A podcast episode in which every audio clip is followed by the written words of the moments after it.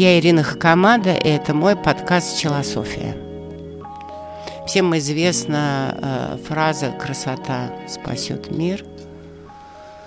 Принадлежит одному из героев романа «Идиот» э, Федора Михайловича Достоевского. Это я так, на всякий случай. Э, мы это понимаем, мы часто это говорим, когда э, одеваемся во что-нибудь модное или выглядим красиво. Но по большому счету эта фраза в жизни не работает. Особенно если вы идете на прием к врачу, например, и зациклены на своем диагнозе, что будет дальше. Или вы приходите в свою корпорацию и там начинаете решать деловые вопросы или вы едете куда-то, можно по делам, можно просто покупать продукты или какие-то товары, или заходить за ребенком в школу. Мы все время куда-то несемся. И мы никогда не помним э, эту фразу без случая. По случаю мы ее тоже вспоминаем. А без случая мы ее не вспоминаем. Хотя наша жизнь становится намного длиннее, красочнее, эмоциональнее, если мы помним, что природа и люди и все вокруг являются собой иногда э, мгновенную прекрасную красоту. И если эти мелочи замечать не по случаю, а все время замечать, даже когда никаких поводов нет, то тогда жизнь становится яркой. Ну, например, вы пришли к врачу, ждете в очереди или не ждете в очереди, сразу попали к врачу. И можно посмотреть более внимательно в глаза врача, как он выглядит. И, может быть, увидеть что-то в этих глазах красивое, или цвет, или выражение глаз, или прическу, или общий типаж. Неважно, мужчина это женщина – и можете даже сказать, что вы выглядите э, сногсшибательно, и меня это поражает.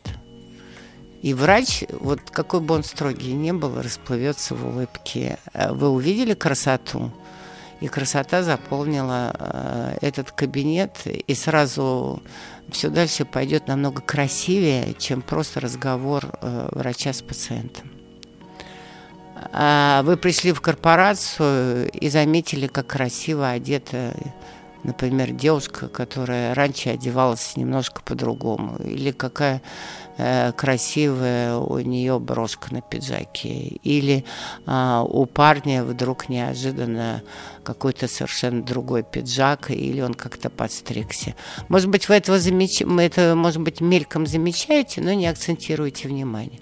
Но если вы искренне получили удовольствие от того, что увидели, и передали это, Классно вообще подстригся, чудесная брошка. И это не лесть и не сухой комплимент, э, который произносится автоматически без эмоций. А когда вы искренне оценили красоту, тоже свет наполняет вашу душу и пространство вокруг, и люди вам улыбаются.